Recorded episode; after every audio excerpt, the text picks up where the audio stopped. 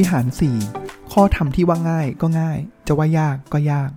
สวัสดีครับ พบกับสุจิปุริแคส EP ที่ 128สำหรับ EP นี้ผมอยากจะพูดเกี่ยวกับข้อธรรมพรหมวิหาร 4 กันครับ ซึ่งก็ผมว่าเปลี่ยนโทนนิดนึงนะครับ ก่อนหน้านี้หลาย EP เลยเนี่ยผมก็จะพูดถึงเรื่องการเมืองนะครับ แล้วตอนนี้ก็ผ่านไปแล้วนะครับ แล้วก็วันนี้แหละก็เลยอยากจะ กลับมาสู่โหมดของสุจิบุริแคสทั่วไปบ้างนะครับ ซึ่งอันนึงเลยที่จะเป็นสาระสำคัญของสุจิบุริแคสนะครับ ก็คือเรื่องเกี่ยวกับพุทธศาสนาหรือว่าธรรมะนั่นเองนะครับ ซึ่งผมได้มีโอกาสนะครับที่ได้ฟังปาฐกถาธรรมนะครับ ของท่านสมเด็จพระพุทธโฆษาจารย์นะครับ ก็คือประยุทธ์ประยุทธ์โต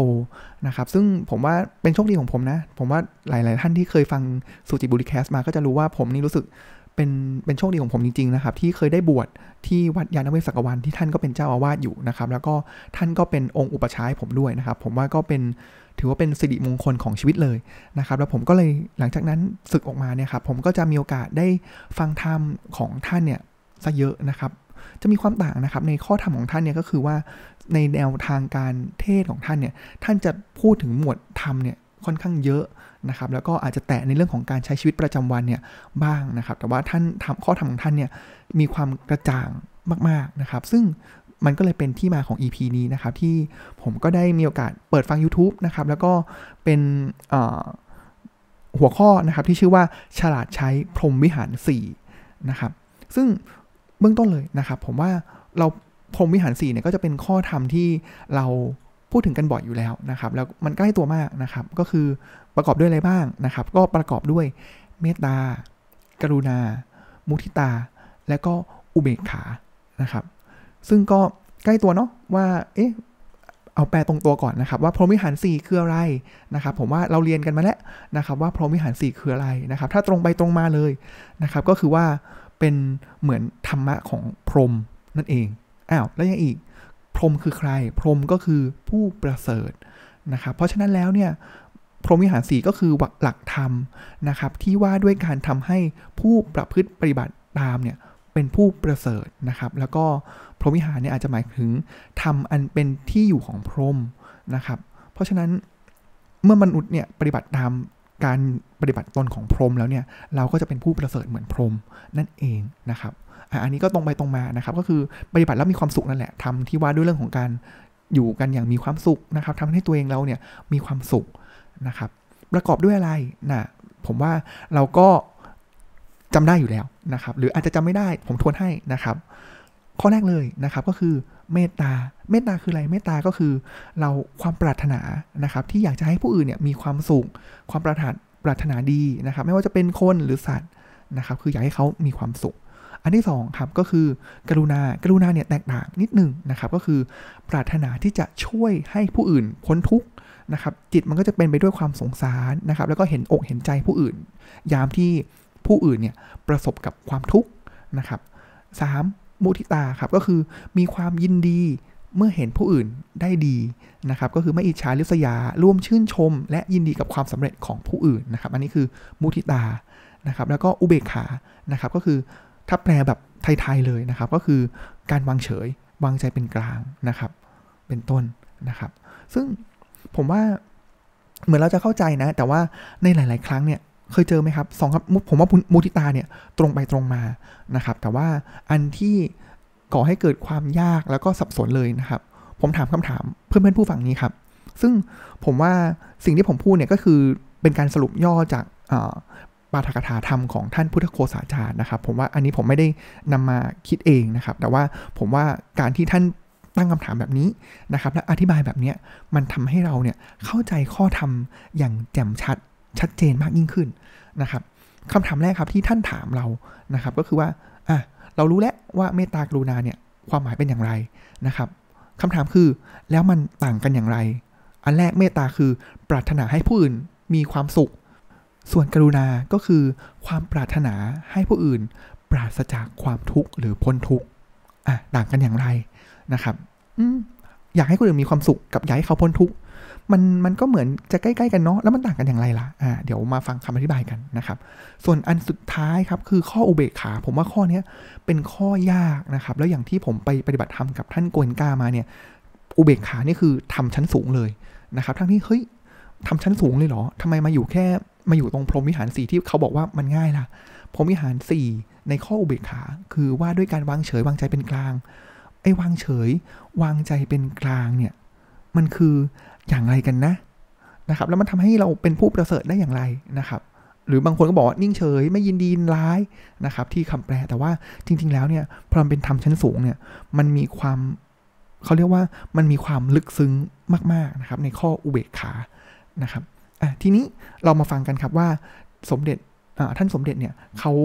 อภิปรายหรือว่าเล่าเกี่ยวกับเรื่องของหมวด เมตตากรุณา มุทิตา อุเบกขาเนี่ยอย่างไรนะครับ เริ่มนี้ก่อนครับ ท่านบอกว่ายังท่านยังไม่ได้ลงไปที่รายละเอียดของในแต่ละข้อนะครับ แต่ว่าท่านบอกว่าพระพุทธองค์เนี่ยตอนที่เทศเกี่ยวกับเมตตากรุณา มุทิตา อุเบกขาเนี่ยครับ มันจะมีอยู่ 4 สถานการณ์นะครับ สถานการณ์แรกเลยครับ เป็นสถานการณ์ปกตินะครับ ก็คือเฉยๆแบบปกติเลยนะครับ เริ่มที่เมตตาครับ เมตตานี่คือสถานการณ์ปกติ เมตตาเนี่ยมีรากศัพท์จากอะไรนะครับ เมตตามีรากศัพท์จากคำว่ามิตตะ มิตตะก็คือง่ายๆก็คือมิตรนั่นเองนะครับ เพราะฉะนั้นแล้วเนี่ยพอเรานึกถึงมิตรเนี่ยครับ คนที่เป็นมิตรของเรานะ เรารู้สึกอย่างไรครับ แน่นอนครับ ความรู้สึกของเราที่มีต่อมิตรเลยเนี่ย คือเราก็อยากจะปรารถนาดีเนาะ อยากให้เขาเนี่ยมีความสุข นะครับเต็มไปด้วยความรักความปรารถนาดีอยากให้เขามีความสุข อันนี้แหละคือเป็นจุดเริ่มต้นนะครับ คือเมตตาในสถานการณ์ปกติ เราก็อยากให้มิตรของเราเนี่ยมีความสุขนะครับ อันนี้ตรงไปตรงมานะครับคือสถานการณ์ปกติ ทีนี้พอเรามีสถานการณ์ปกติแล้วนะครับ มันก็ต้องควบคู่กับสถานการณ์ไม่ปกติ ซึ่งความไม่ปกตินี่ยครับ มันจะมี 2 แบบ ไม่ปกติด้านไม่ดีกับไม่ปกติด้านดี เพราะฉะนั้นเรามาเริ่มที่ไม่ปกติด้านไม่ดีก่อนครับ เพราะฉะนั้นไม่ปกติด้านไม่ดีก็คืออะไรครับ ก็คือเมื่อเราเห็นผู้อื่นเนี่ยไม่ปกติด้านไม่ดีก็คือมีความทุกข์ความรู้สึกของเราเป็นอย่างไรครับ เพราะฉะนั้นพอเราเป็นอย่างนั้นแล้วเนี่ยท่านให้ความหมายของของกรุณาตัวที่ 2 เลยนะครับ ในเมื่อเราเห็นผู้อื่นเนี่ยมีทุกข์นะครับก็คือ ท่านบอกว่าความมีใจพลอยหวั่นไหวไปกับความทุกข์ของผู้อื่น แล้วทนนิ่งเฉยไม่ไหว ต้องเข้าไปช่วยปลดเปลื้องทุกข์ผมว่าเป็นคำที่สวยงามนะครับ ผมทวนอีกรอบหนึ่งนะครับศัพท์ที่หรือประโยคความหมายที่ท่านแปลมาให้นะครับ ก็คือ ความมีใจพลอยหวั่นไหวไปกับความทุกข์ของผู้อื่น แล้วทนนิ่งเฉยไม่ไหว ต้องเข้าไปช่วยปลดเปลื้องทุกข์ให้เขา ก็คือตรงไปตรงมาครับ ก็คือเฮ้ยพอเราเห็นคนอื่นทุกข์แล้วเนี่ยเรารู้สึกว่า ฮ้ยเราเราทนนิ่งเฉยไม่ได้นะครับ แล้วเราต้องเลยต้องเข้าไปช่วยเหลือเขานะครับ เพราะฉะนั้นอันนี้แหละเป็นข้อ 2 คือ อันแรกคือเมื่อกี้ทวนอีกรอบความต่างเราจะเริ่มเห็นแล้วนะครับว่าพอเราจับด้วยแกนของสถานการณ์ ว่าอันแรกเมตตาคือสถานการณ์ปกติกับมิตรของเรา เราก็หวังดีนะครับ เป็นความหวังดีนะ อาจจะเป็นอย่างตอนแผ่เมตตาเงี้ยครับ เราก็ไม่ต้องลงมืออะไรนะ เราแค่นึกถึงเขาแล้วเราก็ ตั้งจิตที่มีกำลัง แล้วก็นึกถึงให้เขามีความสุขนะ มีความสุขนะ มีความสุขนะ แต่พอเป็นกรุณาแล้วเนี่ย เราเห็นแล้วเขาอยู่ตรงหน้าเลยนะครับแล้วเขาเจอสถานการณ์ที่ไม่ปกติ เขามีความทุกข์ทุกกายทุกใจ อาจจะถูกทำร้ายอยู่ เรามีความกรุณา เรานี่แหละเฮ้ยเราทนไม่ได้ เราเข้าไปยื่นมือและช่วยเขาอ่าอันนี้คือกรุณาเห็นไหมครับ มีความต่างแล้วนะครับ ต่อมาครับ ข้อที่ 3 เมื่อกี้เราบอกไปแล้วว่าสถานการณ์ปกติ สถานการณ์ไม่ปกติด้านไม่ดี เพราะฉะนั้นแน่นอนครับ ต่อมาเลยก็คือสถานการณ์ไม่ปกติแต่เป็นสิ่งที่ดีนะครับ ก็คือจังหวะที่เราเนี่ยเห็นผู้อื่นมีความสุขทำอะไรประสบความสำเร็จ สิ่งที่เราทำคืออะไรครับ ก็คือเข้าไปยินดีกับเขานะครับ เพราะฉะนั้นท่านแปลมาอย่างนี้ครับว่า ความหมายของตัวมุทิตานะครับก็คือความมีใจพรอยยินดี บันเทิงใจกับความสุขของเขา และพร้อมที่จะสนับสนุนเขา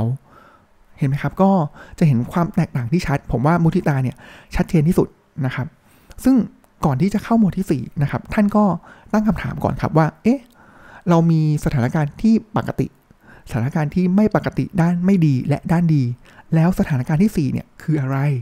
นะครับ ซึ่งก็ ท่านก็เลยกล่าวว่าเออเนี่ยอันนี้เหมือนเป็นปัญญาขององค์สมเด็จสัมมาสัมพุทธเจ้านะครับ ที่นึกถึงข้อที่ 4 มาเป็นตัวคลุมเอาไว้ด้วยนะครับ ท่านยกตัวอย่างนี้ครับ ท่านยกตัวอย่างว่าทั้ง 3 อย่างแรกเลยเนี่ยครับมันเหมือนเป็นความสัมพันธ์ระหว่างคนกับคนนะครับ ทีนี้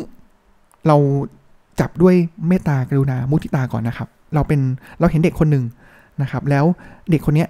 ไปขโมยของมา ขโมยของมาเสร็จปุ๊บ เขามีความสุข